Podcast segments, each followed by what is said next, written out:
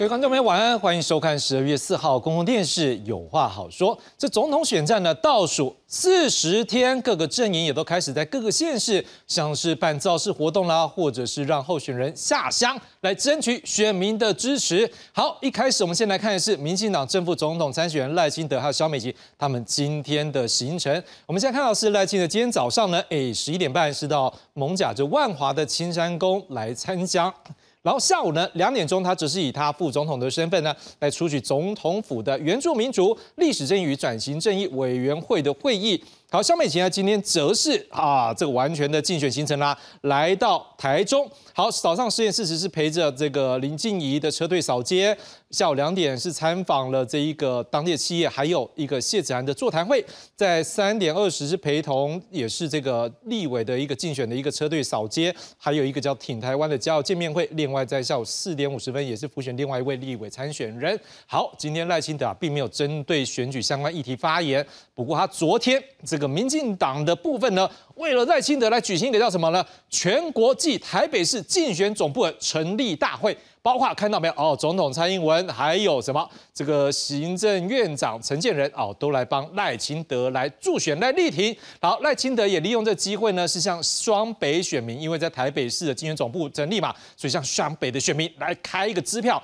他说要把双北市成为创新研发的首都。我们来看看赖清德怎么说。我们会带领国家向前走，打造智慧、永续新台湾。尤其是双北，是首都生活圈，也是政治、经济、文化、商务的重心。我们要让双北可以发挥基础建设和生活品质的优势，发展为创新研发首都。我们要打造五大信赖产业。也就是半导体、人工智慧、军事工业、安全控制、次世代通讯产业，也就是低轨道卫星，并且将积极投资下一代，包括量子电脑、人工智慧、精准医疗等等，扩大社会投资，推动零到六岁国家一起养二点零。长照三点零，促进教育平权，并且解决年轻人就学、就业、创业以及居住的问题。好，赖清德这场演说，除了要把自己的政见给说出来，当然也要树立一些跟对手的差异性。所以在演说的时候，他矛头也对向蓝白两党的两岸政策。好，他怎么样批评呢？我们来看看赖清德他的说法。各位乡亲，国民党所宣称的只能靠中国的那个年代已经过去了。以台湾目前的经济实力，我们不必也不能够走回头路。但是我们的对手虽然用不同的政党参选，但他们都共同喊出同起不冒。他们一个接受九二共识。一个高喊两岸一家亲，他们都想要让台湾走回依赖中国的老路，成为中国的台湾。甚至国民党还提出要开放大量中国学生来台就业。今年六月，中国青年的失业率超过百分之二十，八月之后更是不敢公布数字。开放中国青年来台湾工作，为中国解决青年失业的问题，却可能赔上台湾青年未来。看完民进党，接下来我们要看的是民众党正副总统参选人柯文哲，还有吴欣盈他们今天的行程。好，柯文哲呢，今天来到哪里？澎湖。好，他在中午十二点的时候参拜湖西天后宫，下午三点半参拜竹湾的大义宫，在六点十分，晚上六点十分参拜开台澎湖天后宫，而且随后就在天后宫的庙口来开讲，而且也是他澎湖县竞选总部的成立大会。好，在这次行程里面，他也私下拜会这一个。在中国经商的商人陈和泰，还有国民党籍的澎湖县议会议长陈玉仁，多少有一些这个让人家觉得有点是不是有挖庄着一个意味。好，另外吴欣怡呢，今天则是以他立委的一个身份呢，出席立法院的卫环委员会的这个人工生殖法案审查会议。好，那我们刚不是讲到柯文哲今天前往哪里？澎湖。好，特别是带他的太太陈佩琪。为什么呢？因为陈佩琪是澎湖人呐，朋友郎，所以柯文哲今天的身份呢比较特别喽，就是以一个澎湖女婿的身份要来抢攻娘家的选票，澎湖的选票。他也当他也强调，如果他当选的话，他会来加强澎湖的交通、澎湖的医疗，还有澎湖的长照。我们来看柯文哲怎么说。柯主席是澎湖的女婿，如果当选的时候有没有规划什么对澎湖的政策？那其实澎湖大概最重要几样嘛，交通嘛，哦，长照啊，哦，医疗，像那个，据我所知，好像在暑假期间常常会买不到飞机票。那医疗这个是可以，其实医疗应该整合的，我觉得那个医院太分散了，整合起来会有比较才能把维持那种比较比较高啊高科技的医疗。这我是我觉得这个我们在澎湖的医疗太分散了。那另外一个长照，你知道，我看我今天去实际上看过。其实当年前前瞻计划呢，如果重来一遍，应该是这种该设的硬体应该国家来设立。因为那个我看那个长照据点五十几年，他说外面下大雨，里面下小雨了，像这个早早就应该要要整理了。好，柯文哲之前的新闻话题大多都是在蓝白河，现在蓝白没有河了，但是看起来另外一个戏码。蓝白互呛这个议题好像继续哦，因为这个之前啊，国民党副总统参选人赵少康不是曾经隔空向柯文哲喊话说要他管好他的副手吴欣盈吗？这柯文哲当时回呛这个侯友谊说：“哎，你好像根本你也管不了什么赵少康。”这侯友谊当时回柯文哲说一句话，他说：“嗯，他觉得柯文哲应该很羡慕他有赵少康这么好的副手。”柯文哲今天在澎湖接受媒体访问的时候，他又加码回呛了。哎，来来看看他怎么回呛的。赵少康在前两天哦，有有有叫您哦管好副手，侯友谊哦又讲说你会不会非常羡慕他有这样的副手？哦，我是不希望是口水战啊。我现在怎么看他都是有很好的保姆哎。中选会公布那个副手他有。双重国籍的话，那主席是不是会立刻宣布民众党退选呢？这个叫依法行事嘛。但是我希望中选会针对肖美琴的国籍问题，用同样的标准检视一下。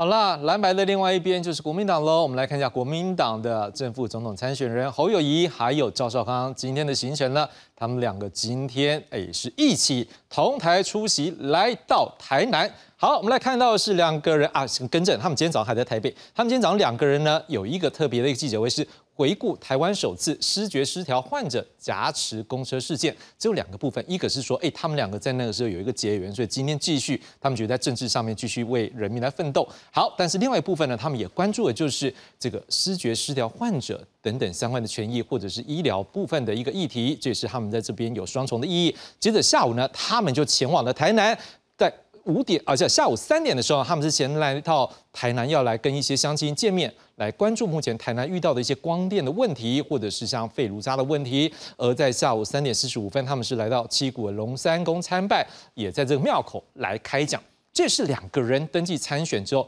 第一次共同的下乡，尤其这个行程是来到赖清德过去执政的台南，诶，这感觉上没有这样呛度吗？也说不过去。的确也有一个抢票的意味，而且这一个侯友谊在今天的这个行程里面也特别强调，他也是南部小孩。好，不过呢，或许也是前一天赖清德，我们刚刚看到了是批评蓝白的两岸政策。今天侯友谊在讲他的政策的时候，特别强调，他未来如果当选，他会努力改善两岸关系。我们来看看侯友谊他怎么说。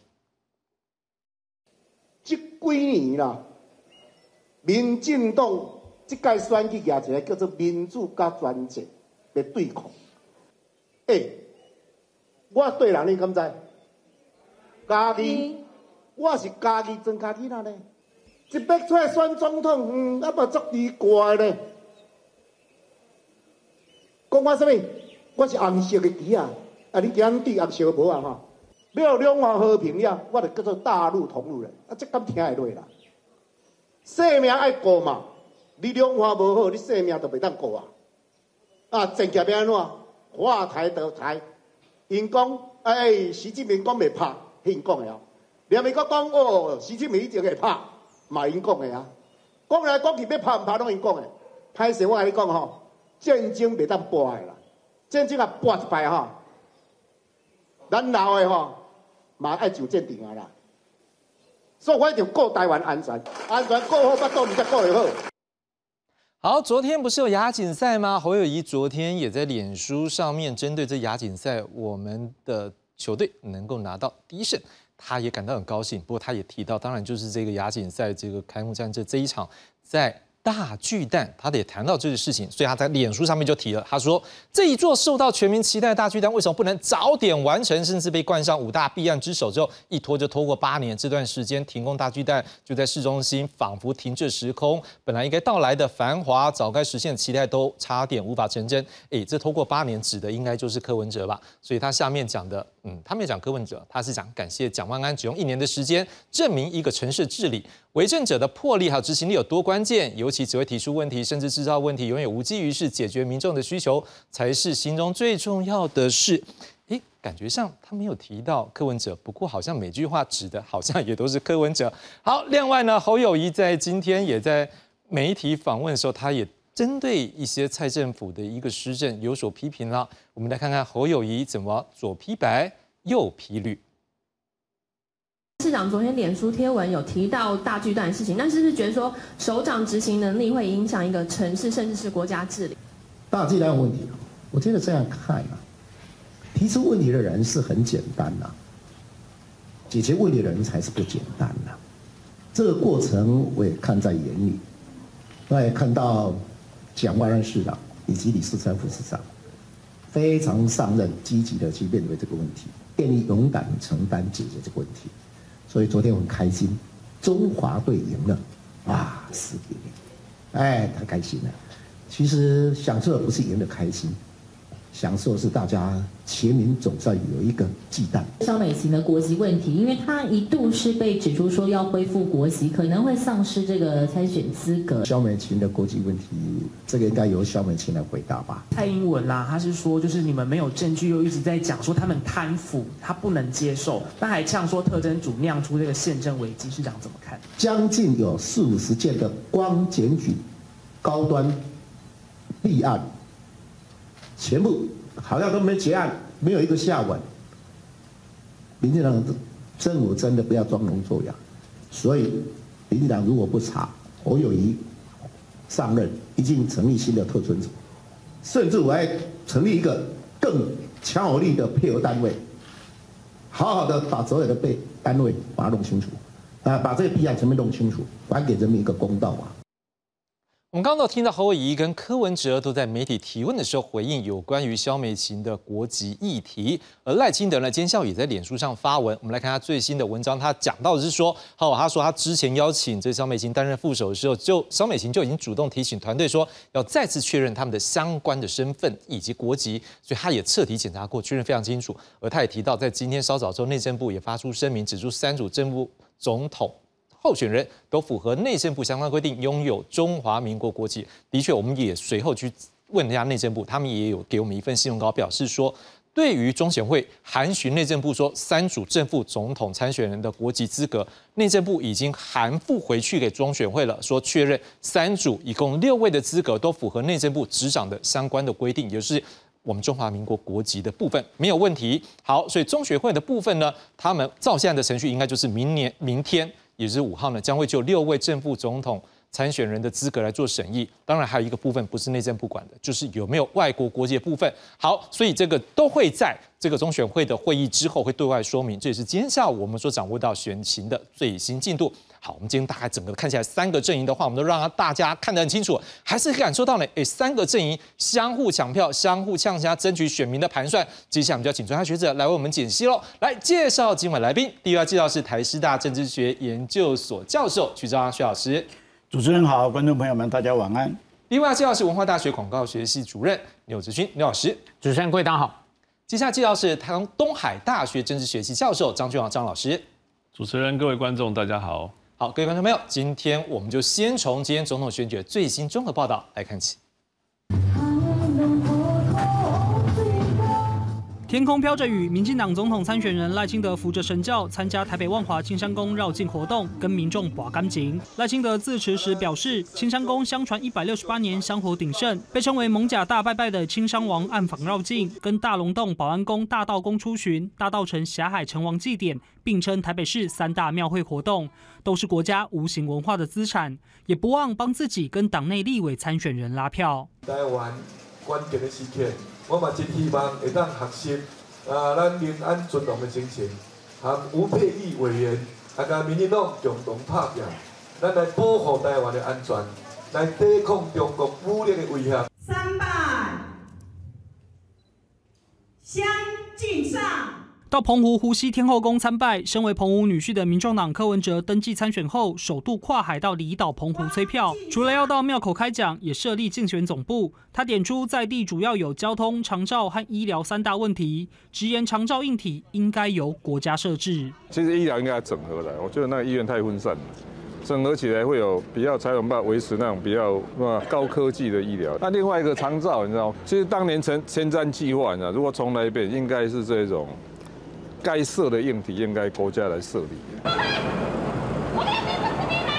透过影像片段，国民党侯友谊跟副手赵少康回顾首次相遇契机，是在一九九八年共同处理全台第一起公车挟持事件。侯友谊重申，若是当选，会在行政院层级推动国民心理健康计划，还会优化年轻族群心理健康支持方案。我们一直注重生理的变，忘了心理的变。不要把它当成你自己什么精神科、精神有问题，刚那个名称你不要去排斥，你就要记，你心理上有一些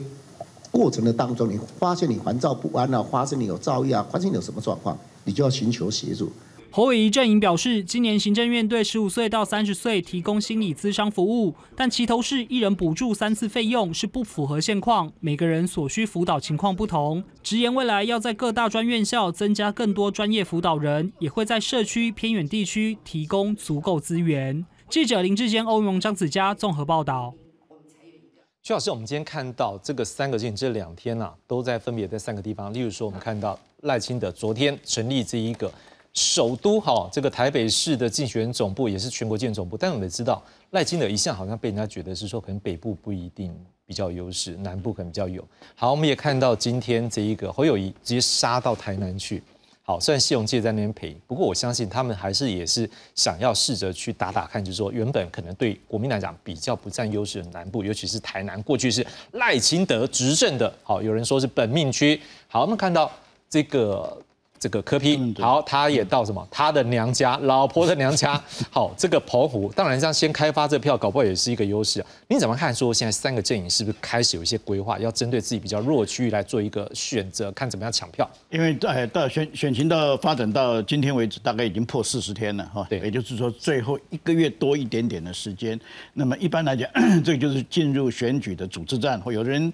很形象的把它称之为叫做陆战期了啦。哈。所以你可以看得到，他们现在慢慢。的呃，就进入陆陆战期。除了我们我看刚才今天前面我们那那三个影片，三个候选人分别的影片，你看比较一下他们今天的行程呢。呃，因为赖副总统他还是有副总统的职责了，所以他今天可能大部分还在台北，可他也跑庙。啊，他今天跑的只他只有一个选举行程，就是秦山宫啊。然后当然他的副手，因为现他现在已经没有了美国的代表的那个驻我们驻美代表的身份了，所以他变成完全的候选人，所以他的呃这个竞选行程多一点。好，其他呃科批跟这个呃侯这个侯市长呢，基本上他们都集中在跑庙。也是跑庙，那跑庙，我们先讲，他们昨天也都有去青山宫了。我们要大家都就是跑庙嘛，对对对对对。我我相信，比如说你像澎湖今天的呃科比跑的澎湖的天后宫啊，特别是最原始的那个天后宫，我给你保证，三个候选人都必然到，那个没有一个候选人敢不到，不 漏就麻烦。还有我们的这个这个中部地区的天的天后宫呢，也没有一个人敢漏掉，他一定都会到哈。所以换句话讲，这个现在开始进入到陆战期，那么陆战期的一。开始往往都是从庙开始，这是我们台湾选举的一个的一可以说是一个传统的哈。但是这个跑是不是一定对他的选情会有必然的帮助的因果关系啊？这个倒不一定啊。主主要现在就是说他呃在地方上出现，主要是在呃这个可以说是聚拢他的支持者了哈。还有另外一个还有一个作用就是他要安慰啊，或者。呃提高。维持至少要维持他现在就有的仰慕者、支持者、粉丝啊、反快啊、粉团呐啊，他要呃对对于这些基本票源呢，他某种程度上给他们有一个安全安定的一个感觉，所以我想这个组织战会越来越密切。不过我稍微有一点点感觉不到位的就是。照讲，经过了蓝白河这个这个过程，因为我们前面段时间几乎包括这个节目，我们几乎前面全部耗尽所有的资源都在谈蓝白河。我记得上次最后一次的时候，俊豪还特别提到说，我们希望能够看到讨论政策。你看，今天开始有没有有出现了啊？但是不是重点，反而还是口水战，嗯，就是还在玩。比如说像我我我我这个，因为这个跟我我我自己有一点关系，我的经历里面经历的那一段，所以我很清楚的知道大巨蛋的那个过程。就大巨蛋为什么整个延弹严格来讲，延科被科批延弹的大概是六年多，后面这一年多，我老实说，内政部恐怕要 内政部的研建署有没有？它是有一点点审查的时间有没有？长了一点啊，哈，那么，呃，当然有的人哈，就包括新闻界有些媒体的的的的的说法是说，这个他目的就是不要让科批剪彩啊，呃，试营运呢也一定要在科批交谢市市长一年呃一以后啊，果然一年以后，昨天试营运了，那我们很高，站在我们曾我曾经在台北市政府服务的这样子的一个例的一个一个过程，看到大巨蛋总算可以打棒球了。我非常兴奋啊！我其实我昨天心情很好，你知道吗？不但可以打棒球，而且打赢了，啊，那更是爽。为什么我要我要我要我要提这件事呢？因为各位可能已经不记得了，但因为我作为研考会主委，我是去怎么讲？那个感受很强烈，因为在六七呃，现在讲起来是差不多九年前了哈。那个时候大家是在讨论说，大巨蛋真的可以打棒球吗？各位还记得吧？你不相信？你上网去查，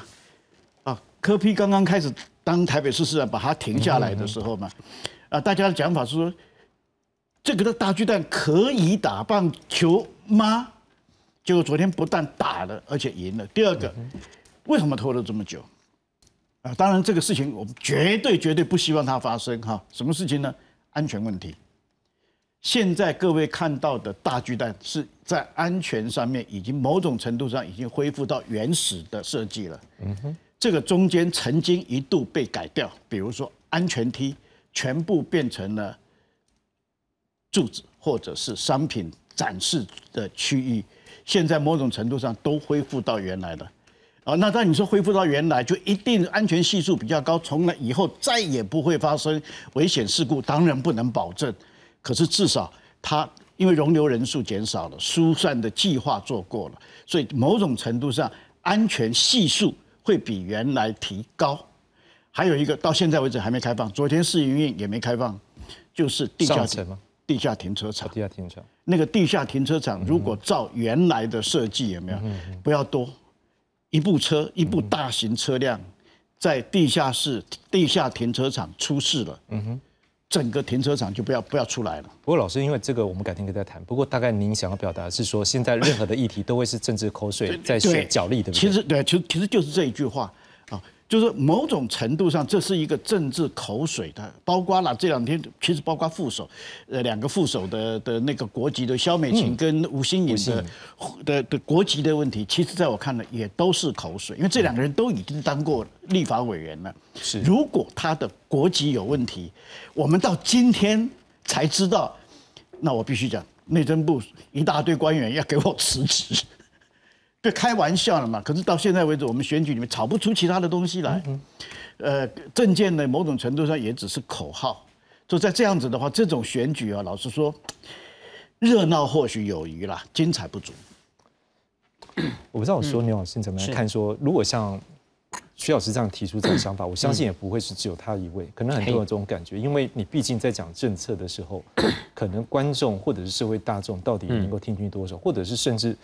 参选人自己本身准备了多少东西要出来？尤其在一些拜庙的时候，你提一些政策，会不会可能大家不想听？可是换个角度想，是不是有些政治口水比较能够打空战？比较能够对选票有帮助。对，确实如此啊。就像主持人所讲的，也就是说，口水的相关的议题、八卦相关的一些议题，哈，对于争取整个网络声量哦，它确实有相当程度的一个注意。然后呢，对于整个传统媒体的议题设定，哈，也有相当程度的一个注意。那这个部分来讲的话，对于候选人要被边缘化的一种可能机会会比较低。那我们讲回来，如果就政见来说的话，因为有些人讲政见哈，他其实讲的曲高和寡，嗯，他可能也没有办法完全去了解哈这些特定的政策的一些族群，他内心深处的一些呃需求，这个部分来讲的话，可能包括他的专业度也没有特别的够。那政见呢，只是一个过场的一个概念，所以有些候选人或候选人阵营，他们可能会认为就是说，这个政见反正我只要有打就 OK。好，只要有打就 OK，那我就做足了这个基本功。那但是呢，对于整个政策的一个深入的一个内涵，他就不一定特别了解，因为你要候选人去了解所有相关的一些政策，它的一个深入的一个内涵，我觉得确实会有相当程度的一个悬念。而且他们也认为就是说哈，用政见去开拓选票，坦白讲，非常非常的困难。因为你要开拓选票来讲的话，第一个你要政治魅力去开拓选票，要不然的话就跟大选非常有关的一些环境议题。你可能有助于你策略运用去开拓选票，比如说二零二零的时候啊，呃，蔡英文就是借由香港反送中这样的一个大的一个议题，然后把自己定位成一个辣台妹，然后又又定位成只有辣台妹才能够保护台湾的民主跟自由。那这个部分来讲的话，年轻人就觉得非常非常有 feel。那所以呢？在韩国瑜能够巩固蓝军选票的一个情况之下，蔡英文还是能够拓票到中间选民跟年轻族群。那个一定要有大选环境氛围的一个因素，去跟你选战的一个步调去做相当程度的一个结合，再搭配你的一个定位，能够烘托你的定位，那你拓票的力道才强。那所以候选人也都非常非常清楚，但是呢，没有证件又不行，因为证件是一定要把它给。呃，说出来，然后要有一个过场的一个庄严隆重、法相庄严这样的一个动作才行。那我们也都知道，就是说证件哈影响选民投票行为，它的一个可能那个比例基本上是微乎其微的，所以大家才会注重到这整个选举策略的一个拟定。那现在如果就整个三个阵营的选举策略拟定来讲的话，其实我觉得哈各个阵营大概。铺成的一个战略轴线哈都比较清晰了。比如说，就蓝白分裂之后，蓝白分之后不合之后，基本上哈这个整个大局已经开始底定了。虽然你会看到，呃，坊间在侯康配成军之后的一些民调，好可能会有一些庆祝行情，似乎是已经在误差范围之内，侯康配跟赖萧佩在误差范围之内。但是我的解读就是说，我还认为那个可能是一个侯康配成军的一个。庆祝行情而已，因为毕竟赵康是媒体人，他很熟稔媒体相关的一些操作，议题的一个抛出非常非常精准，他能够一定程度的去跟柯文哲的一个议题操作能力去做抗衡。但就是说呢，我还是会觉得，就是说国民党在整个战略面上面啊，还是有一些盲点或是力有未逮的一个地方。因为选举策略哈，选举你要慎选，战略的一个部署定位是非常非常重要的。比如说，坊间会有人说哈，是不是我们就？国民党就冷科，那但是我还是认为就是说哈，冷科的话，因为科够强，而且他又有坚强的组织组织的那个铁粉，应该说是铁粉，那年轻族群的铁粉非常非常强，那所以呢，科比议题操作能力又强，你如果冷科的话，科还是生命会自己找到出口。所以我的逻辑是说，国民党在战略的一个面向上面来讲话，应该哈侯跟康，好侯跟赵，应该要做整个清楚的一个战略的一个分工。侯要强攻赖清德，那赵少康呢？因为他的整个个人特质的一个属性跟议题操作的一个能力，可以跟柯批去做 PK，所以呢，赵少康应该是要压制柯文哲，而不是冷柯文哲。所以我觉得。国民党今天如果在战略的一个轴线上面要做一个比较清楚的定位的话，我觉得是应该是双轴线的攻势型的定位。那特别是侯友谊在攻赖清德的一个部分，他一定要强调把他自己定位包装成是在野第一勇这样的概念，因为柯文哲势必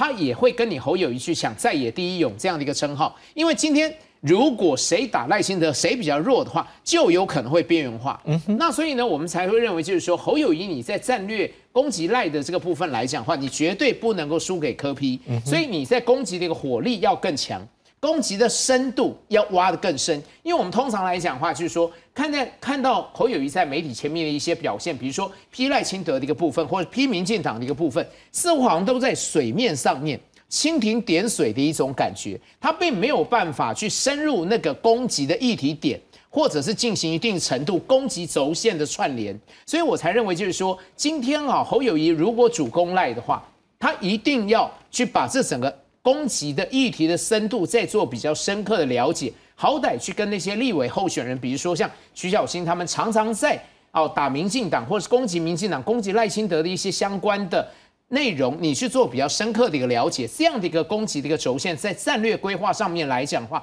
它的力道才会比较清晰呀。张老师，那刚才这个刘老师已经要帮我们解读，就是在这个侯康配的部分，那您是要帮我们解读一下这个美德这一个组合啊？那他们目前的战略的一个布局，或者他们怎么样去分工，还是说你们觉得哪些不足的地方？呃，其实我我想先回应一下刚刚前面两位老师提的了哈，因为我觉得呃，虽然我们现在大选剩四十天哈，其实确实终于让我们觉得有点选举的 feel 了哈，就看到一些陆战啊等等的哈，但是。刚一开始的那个那个报道也看得出来，其实柯文哲真的好像也没没有太多行程了哈，好像就只能跑跑庙啊、跑市场啊这样子哈。所以我觉得，呃，目前其实可能还是虽然蓝白河结束了哈，但是好像整个选战，好，当然主持人刚刚问到这个美德配的部分，但是我觉得整个选战可能还纠缠在蓝白里面。我我同意刚刚这个这个呃这个呃牛老师讲到，就是说国民党应该更积极做一些事情。可是我觉得就是因为柯文哲他。没，他没什么行程，然后他没有陆战哈，所以他只好还是跟蓝纠缠在一起，好，包含提出两亿啊，好一百亿啊这一些事情，他都希望说可以从这样的过程里面再得到一些选票上的好处。那可是。呃，我我我我相信蓝营当然也觉得说，呃，这个柯文哲也不能打柯文哲打太多了哈，因为如果打太多的话，那个选票是不是能够 回来到这个国民党这边来，其实很困难。如果你把它打太多，反而会移到美德配的这个地方来哈。可是又不得不回应嘛哈，就是这个两亿的这个这个事情，一百亿这个事情，所以我觉得。剩下三十多天、四十天的时间，我觉得在证件上面真的要把它做出一个很好的铺陈，或者是回到证件上，我觉得非常非常困难。甚至我刚刚一开始听曲老师讲这个大巨蛋，我都觉得说这是一个很好的讨论啊。我觉得曲老师讲的都比柯文哲讲的更更感动吧，更更完整吧。但是柯文哲其实你可以看到，他明明可以去讨论这个议题，或者去回应这个议题，或者回应棒球的事情。但我看今天新闻，好像好像我好像都都没有看到了哈。那但但所以我的意思就是说，他其实就一直是在这样的一个互打过程当中去去呃营造他自己的选票。可是这个过程，我说一方面他很可能哈，很可能使得我们看到民调，他民调一直往下哈。就是说，因为我觉得他同时面临两件事情，一个是呃你要下架民进党，但是还有很多中间选民是讨厌蓝讨厌绿的。那这一些选民他回不到你身上来的时候怎么办？好，那这个情况下，我我个人最近在判断一件事情了哈，我觉得这也是可能是民进党可能接下来可以去思考的问题，就是我觉得蓝跟白之间现在这样的一个。关系了哈，其实我觉得有有发生微妙的转变的。我其实觉得发生微妙的转变，就是过去你说是一个胆小鬼的赛局可能会对撞，因为双方都想当正的。好，可是现在我觉得这个赛局在改变哈。我就是说，柯文哲民调一直下滑，一直下滑哈。那下滑的情况下，会不会柯文哲到后来他就放弃了这个总统大位这件事情？也就是说，后续整个选战上，他有没有可能再进一步的去跟蓝营来产生合作？也就是说，这个赛局变成是一个，呃，这我我我我们讲说这个过去哈叫零和赛局，未来可能是非零和赛局，就是双方可以去合作，然后双赢，双赢什么哈？国民党他去赢得总统，而民众党赢得不分区。那我们其实确实，我在中部我们也看到啊，你看这个蔡碧如啊。然后卢秀燕呢？好，然后大家去这个好像蓝白又又合合起来了嘛？好，然后你看双方党主席其实也不太说什么。那另外，我觉得柯文哲还可以未来去玩一个什么，比如分裂的投票的问题啊，好，或者是说呃郭台铭呢，对不对？就是他跟郭台铭之间的关系哈，就是很很暧昧这样子，或者他重新回到他那个形象上，就是我继续的打蓝又打绿。所以我觉得我我个人觉得未来整个局哈，当然我觉得。呃，这个耐心的人肖美琴，她还是维维持一定的这个民民调上的支持度。那但是后续整体的变化啊，我觉得可能还是会落在柯文哲的的盘算里面，或者是柯文哲未来在蓝白河的动向上面，他会有什么样的决定？好，我觉得这个可能都会牵动后续整个大选上的变化。我不知道说徐老师你怎么样看？例如说像俊豪这样提出这个后面科可能会有一个想法变化，你 这个三位里面大概您最了解科的心理，你觉得他会有一个这样的变化吗？呃，我我我想我们政治学里面，我们就我们都很清楚，我们经常会讲一句话，never say never 哈，所以这个我我不能够代柯文哲发言，对，只是但是你可理解他的思考模式，以呃对，以我对他这个人的性格的了解，这种事情发生的可能性是非常低的啊。而且呢，呃，柯文哲其实他柯呃柯就是柯文哲，基本上他对法律有一定的概念，可是他对法律真的还并并不是很娴熟，所以在这个地方我要特别提醒他一件事情：今天有一个团体，好像叫做台独什么什么团体，跑到法院去控告了四个人啊，马英九、呃侯友谊、呃柯文哲还有郭台铭啊。告他们四个人呢，就是违反选罢法第八十四条，搓原子汤的那个，也就是说这四个人最后有没有可变成一组候选人的话，可能违反选罢法啊？当然，呃，这个案子已经进入法院了哈，法案子的本身我必须要强调，这个是法院的权责，我们我我们不能干预，我只是作为一个一个评论者，然后从我有限的法律知识里面。来做判断，这个案子要成立的可能性，可能性不是那么的高啊。当然，这是我个人的看法，也许有的人法律见解不一样。但是有一件事情，我觉得刚才俊豪讲的那个状况，如果发生，如果发生，就是说，呃，柯文哲真的到了一定的时候就宣布我放弃了，我不选了，选民们你们去支持某某某，有没有？啊，那我就必须要讲，这个就很可能涉及到违反选罢法第八十四条，搓原子汤了。啊，因为为什么呢？最大的差别是在二十四号，十一月二十四日之前，柯文哲可以称之为柯文哲前市长，也可以称为柯文哲先生，可是他不是柯文哲候选人。啊，从明天开始，呃，中选会正式通过了三三组的候选人的资格以后，他就变成总统候选人了。而且各位在镜头上也会看到，他身边会出现。国安局的维安人员已经出现，那天登记的时候就哦，就已经出现了。OK，好，所以他以他现在的身份是什么？是准候选人了。当你被公告了以后，你就是正式候选人了。正式候选人，结果你宣布请大家不要投我，去投别人，这个就是百分，我还是必须要讲，我不敢讲百分之百，但是在法律见解里面，这个是几乎跑不掉的。嗯哼。抽原子汤，所以这个我 我就必须要提醒他一下，呃，但是呢，当然我相信他身边的法律法律顾问也一定会跟他讲哈。但是我们从最近的整个情势上的发展上看起来，确确实实，呃，柯文哲的这个支持率呢是有一点点往下掉啊。那么呃侯康佩呢是有一点点往上上的，这个趋势确实是在。不过呢，大体上像今天最新公布的一个民调的结果哈。大概他们一个二十六，一个二十八嘛，啊，大概都是在百分正负两两二点几的范围之内。也就是说，现在的这个三角形是一个非常稳定的等腰三角形，所以还不至于说变成说好像只有蓝绿对决。对，所以他我刚才讲说发生刚才呃俊豪预测的那个那样子，当然俊豪那个讲的也不是说乱讲，他那个是按照我我们讲兵器推演的 scenario 没有。你照那个逻辑去推的话，那那或许这个可能。但是我们看选举，基本上都是看选民结构啊。那现在这个三角形，它是个非常稳定的等腰三角形啊。虽然它不是等边啊，因为第三边相对来讲，也就是呃绿的那一那一条有没有？相对来讲比较长，所以它不是等边三角形，它是一个等腰三角形。等腰三角形，你要要其中的一腰有没有？放弃掉自己有没有？那个我不晓得是不是两亿美金能够解决，或者两百亿能够解决的哈。但是某种程度上那样子的这呃的情况发生的几率，我认为不是太高。这个老师们都已经讲到民调了，我们来看一下两份今天我们有整理到比较新的民调。来，第一份我们看到的是汇流新闻网，我们先看到目前领先，我们就看最后一周，叫它的趋势，基本上最后一周我们看到的是领先的是赖清德百分之三十六点九。居次的是哦，这个是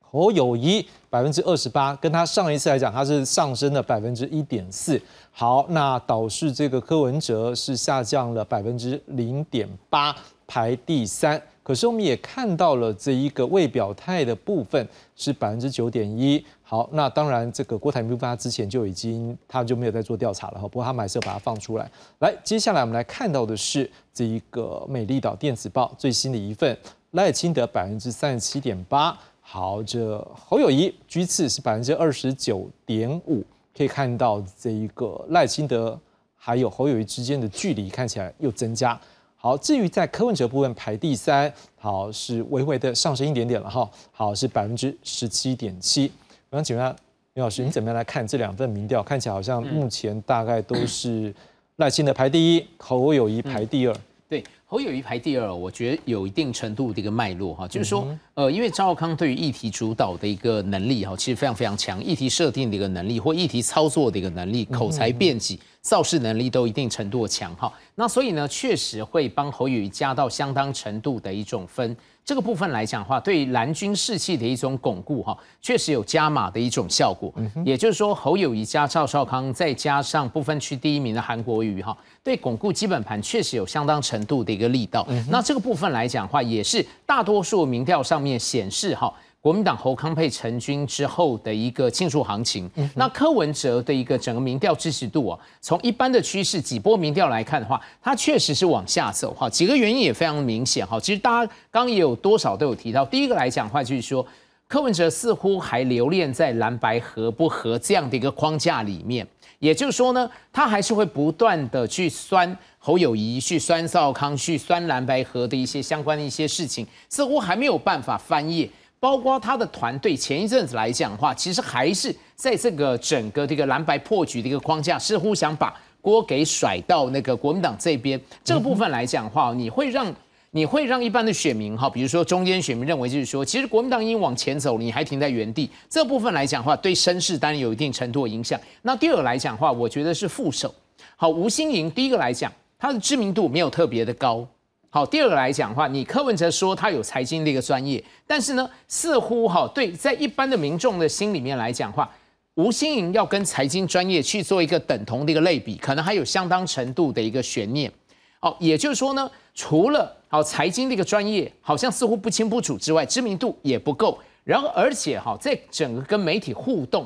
好，媒体互动的一个话术上面来讲话，也引起了一些不小的一些相关争议。好，比如说问到国籍的问题，这是我跟美国政府的一个事情。好，或者是记者又问啊，有没有问过问过家人啊？你要参选副总统。好，那他又呛记者说，难道你当记者你也有问过你的家长吗？所以这些相关的一些新闻哈，都对吴新颖或者是对整个的一个柯银配有相当程度的一种。杀伤的一个力道。那第三个来说的话，就像我们刚刚所谈的，现在是哈陆战组织战的一个开始要做进程，或者是强力铺陈拉抬的一个一个局面了哈。那可是呢，我们刚刚看到柯批去拜庙相关的一些行程哈，似乎也很少人跟在旁边。那所以你就发现到，就是说国民党现阶段可能要办十五场的大造势，都是万人以上。那民进党当然要跟国民党形成一个 PK 赛局，这个也是国民党在战略上面，他希望能够建构的一个蓝绿对决的一个氛围，就把科批某种程度的一个边缘化，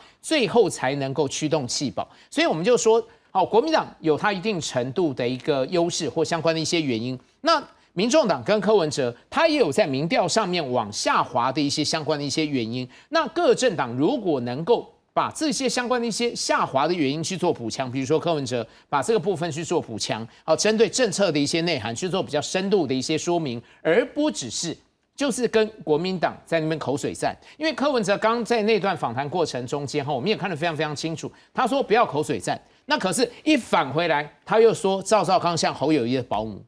那这不是口水战是什么？那所以我会认为就是说柯文哲现在相关的一些论述哈，有时候都是七伤拳。你好像能伤到别人三分，但自伤是七分。那所以我才认为，就是柯文哲，你今天哈，如果要在民调上面哈转为为安，把那个颓势把它给改变的话，我觉得在观念上面可能要大幅的一个扭转。那就国民党的一个盲点其实很清楚。我们刚刚虽然讲到，就是说赵康、侯友谊跟韩国瑜虽然能够去巩固蓝军的一个基本票源，但是呢，他们的死穴很清楚，没有中间选民，没有年轻族群。或者是我们说中间选民跟年轻族群是远远不够的，所以我才认为就是说这个在战略上面有没有可能快速去弥补？我觉得或许有一些相关的一些方法，比如说放眼望去蓝军的一些大咖哈，你要说这些大咖哈能拓中间选票，或是拓年轻选票，坦白讲哈，基本上都很少。卢秀燕可以拓中间，能够拓年轻选票，或许只有蒋万安呐。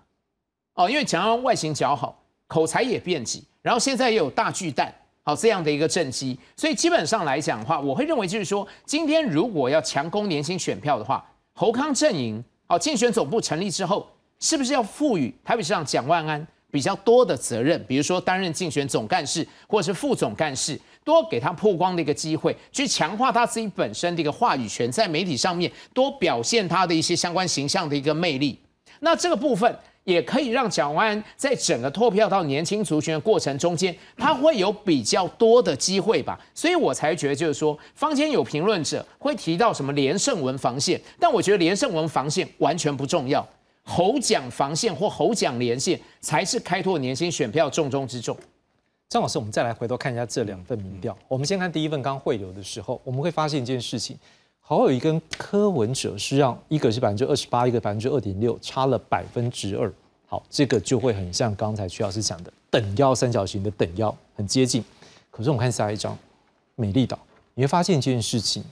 侯友谊是百分之二十九点五，但柯文哲是掉到百分之十七点七，这中间已经不是等腰，这个可能是大概是 这个摸到二分之呃，差不多已经很接近二分，因为如果二十九点五一半大概是十五十四点多了哈，这也很接近。你怎么样看？说如果站在民进党，因为民调本来就有很不同的，像刚才如果前面汇流，它是一半市话，一半手机。那美丽岛好像印象中它应该是纯市话，所以这个当然也会是这样判别。你如果站在民进党角度，你觉得他们现在会怎么样去看？是等边的，还是不同等边？所以我的战略呢，是要把柯文哲拉起来一点，还是说是就干脆把它打成是蓝绿对决呢？其实我我我坦白讲，现在整个的状况，我我可能觉得它不太像是一个等边三角形的哈，因为整个从那个蓝白破局之后，柯文哲整个民调掉下来，而且我觉得还不止如此哦，就是呃，我记得前不久 ET Today 好像有做一个一个一个预测了哈，说连不分区都崩盘了，就连连那个我记得是五席吧，好像是五席。然后我你看民民众党从过去我们预期他可能是十席到八席的立委，然后后来掉到可能五席，甚至现在有人说会不会到最后是百分之五的防线了哈？所以我所以我刚刚才会讲，我我我我我其实不是讲说那个柯文哲要放弃总统选举，而是我觉得他整个选战的步调应该要有所转变有所转变。当然包含说他必必须要去多谈一些政策啊，多谈一些政策，或者是呃继续维持他过去的那个从。蓝跟白不是那这个蓝跟绿这边来拿到所谓白的选票，他必须要去做，或者是我我，所以我刚才讲说，也许他可以进一步的去跟这个再回过头跟国民党来产生合作。我想合作是他应该成为一个所谓关键的少数，这个关键的少数将来在国会里面在。他们所谓的联合政府里面，我觉得他必然可以发挥一定影响力，否则这个民调继续走下去，我觉得不但对他个人本身，甚至他对于将来能不能成为关键少数，我个人都是非常的怀疑的哈。好，那所以如果他能够作为一个所谓关键少数的时候，这个时候我其实觉得对于呃民进党呃未来的选情上面，他也许就可以回到我我之前常讲哈，就是我们的选举格局其实就应该是一种这个呃。就应该是一种这几年来看起来哦，就是负向投票选民其实是非常大众的，在中间选民里面，所以如果柯文哲他可以拿回到这样的一种话语权，而不是纠缠在蓝白河上面，他作为一个能够去监督的，然后能够去发挥政策影响力的这个关键少数的时候，他就比较有这样的一种所谓的正当性，或者是这种话语权，去针对民进党在。执政这八年所产生相关的问题，好，或者是两岸的问题等等的哈，那这一些他才有可能去呃提出呃这个对对所谓执政党的一个公示，或者是其实我我坦白讲，其实其实我我们这样一路看到今天哈，就是。中华民国的民主史上从来没有一个政党可以在连续执政八年之后再去执政四年，这个是我我我坦白讲，为什么会发生这个现象？就是现在看起来这个三十七趴、三十八趴的民调，看起来民进党大大概就是有可能会赢得总统选举。我觉得这个跟什么有关？这个就跟我我看我其实我们就看到说，呃，这一方面国民党。我我其实坦白讲，他可能也没有做好这个八年的人人才培训，哈，或者是想要重新执政上的一个准备。那同样的柯文哲，我觉得他现在也落入到这个蓝白河里面，他没有办法去激起选民，是不是？对于这八年，你好像有没有什么呃负面的想法啊，或是一些不同的这个这个感受，你可以去寄托到这个柯文哲这个地方来，或者是寄托到未来，也许在这个国会里面蓝白加起来过半，或者联合政府上面来。我觉得接下来这三十几天，其实很可能应该要去产生这样的一些诉求。我我觉得这个可能对蓝白来讲，会是一条比较正确的一个方向。这个阶段，我觉得我们当我们刚刚讨论的这样下来，我们是打了一个底，就是先针对三个阵营目前的基本盘，还有目前他们所操作的一个策略。所以我们想要来问三位老师，可能每位大概是两分钟左右的时两分半的所有时间，是我们来谈一下。那最后呢，弃保会是最后可能两大阵呃蓝白两大阵营彼此去求胜出的一个空间吗？还是说中间选民也是最后的一个关键？呃，依据我们对于台湾选举差不多二十年了，最近二这二十年的一个观察，不管是地方选举的三角都啊，比如说台北市，在一九九四年的时候，它是一个三角都的结构；两千年总统选举是一个三角都的结构。那么明这这一次总统大选是个三角都的结构。只要是三角都的结构，当然有人也有提出，去年的台北市市长也是一个三角都的一个一个结构哈。我们大致上看起来，呃，这以这是呃。已经发生了三次，以及即将发生的第四次，哈，我估计都会发生弃保，它差别只是在于弃保的明显还是不明显，都会有。那但是对于这一点的话呢，现在看起来柯文哲面临弃保的弃保的压力相对会比较大。啊，因为呃，虽然说现在的民调，我必须要说参考价值比较多一点的哈。那那个，因为刚才这个牛老师其实也提到了哈，啊，这些我们就不多谈了，因为这里面一一谈的话，就会涉及到很多技术性的问题，我们就暂时不在这边谈。但是呢，某种程度上选呃三角都的选举非常的残忍，它就是对第三名那个非常不利啊。但是如果真的在科的身上发生了弃保效应，我的判断第一个。他不会气保的非常干净。你看今天的网络的声量调查，它还是第一。当然，网络声量不能等于选票的获取力啊。可是这个你就表示说，他的选票，这其实还有他的一定的铁粉的。嗯哼。所以他的气保，如即便发生，也不会非常非常的的，就是气的那么干净。嗯哼。第二点，如果发生气保的时候，从柯文哲那边跑出来的。他是往绿的那边跑。啊，这样，嗯。啊，因为我大概我我这两天因为看到这个，就我就大概算了一下，是。二十岁到三十五岁柯文哲的支持者，大概已经投过正常应该投两到三次的总统选举了，也就是二零一六、二零二零，明年二零二四投第三次，大部分，极少部分三十五岁左右或者多一点的，他可能是二零一二年就投过了。啊，而这四次的总统选举已经发生过三次，他大概没有一次投给投过给国民党的候选人，啊，这一次他之所以会考虑柯文哲，因为柯文哲跟绿的有一点那个那个相似性，啊，所以在这种状况之下，现在如果白的他不能选择了，或者他他有点担心了，他跑掉了，那很可能就会跑回家，那他的家是在。绿水的那一边。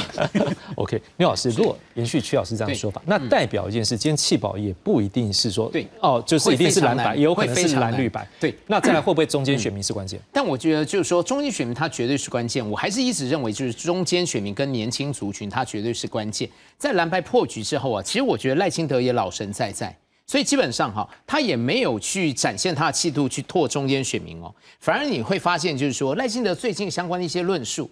好，或者是不分区的一些安排，基本上又回到抗中保台啊。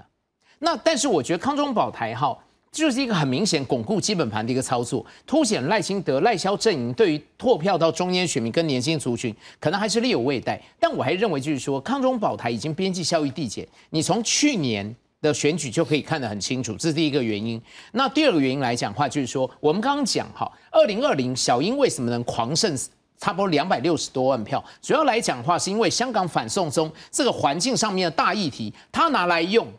烘托辣台妹的形象定位，把它强调说只有他才能够保卫台湾的民主跟自由。那可是现在就大环境来说的话，对赖清德没有使用抗中牌的一个利多嘛，再加上什么东西，再加上前几天美国几个智库的学者葛莱伊他们。好，又呃，在《Foreign Affairs》这个知名期刊里面又写到，就是说，如果赖清德当选之后，是不是你就冻结台独党纲？这某种程度还是凸显出美国对赖清德还是有相当程度的一个依赖论嘛？那所以我才认为，就是说，当赖清德在整个做法上面还是巩固基本盘的一个当下，侯。跟赵少康就一定得要拓票到中间选民跟年轻族群，所以我才认为就是说，蒋万安可能是拓年轻票的重中之重，或者是呢，你侯友谊在媒体论述的一个表现，媒体前的一个表现，你是不是整个高潮起伏、戏剧张力强一点点？不要每次都是制式的框架式的一个发言。那另外哈，其实我会觉得就是年轻族群很喜欢看影片或者是短影音，你有没有可能哈去做一些呃？大猴哥防身教室的概念，也就是说他很会过肩摔、柔道、大外哥这些，能不能剪成短影音嘛？我我补充一下，我觉得这弃保当最后还是有可能多少会发生了哈，但是也许我觉得更值得观察，就这一次中间选民，我觉得他找不到地方去。这是非常有可能。刚刚牛老师说绿的巩固基本盘，那坦白讲，我觉得当然抗中保台这件事情，这一次可能到目前两岸可能还不是一个重要议题。但是我觉得很有趣的就是，为什么国民党自己把它给挑起来了哈？就是国民党自己真的是让民进党可以捡到枪嘛？就是你把这个来来这个陆生来台就业这件事情把它讲出来，那这个事情你说现在在在中国现在的大大陆年轻人失业，我说不是百分之二十哦，那个数字很多人很惊人恐怖的，可能到百分之四十哦。所以就是我。我的意思就是说，当选战走到这样的情况下，那蓝营到底还拿不拿得到中间选民的票？其实我非常的怀疑。那当我们今天也讨论很多柯文哲，我觉得柯文哲还没走出蓝白河，或者是他这个呃相对呃比较没有诚信的情况之下，中间选民好像也不太会对他买单。我觉得我们从民调刚刚也可以看得出来，就是我觉得很有趣，就是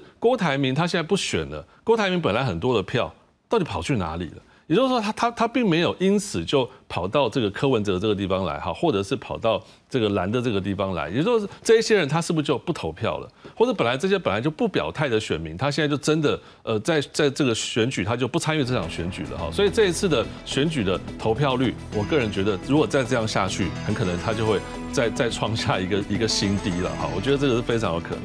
所以民进党基本身也不一定拿到中间选票。我想现在目目前这个当然还是有执政上的包袱了哈，这这八年的期间呢，中间选民还是很多人以下架民进党作为口号，但是又没办法讲出我我要到底要怎么下架民进党，我好像比民进党更好，这些问题，我觉得这个是蓝白很大的问题。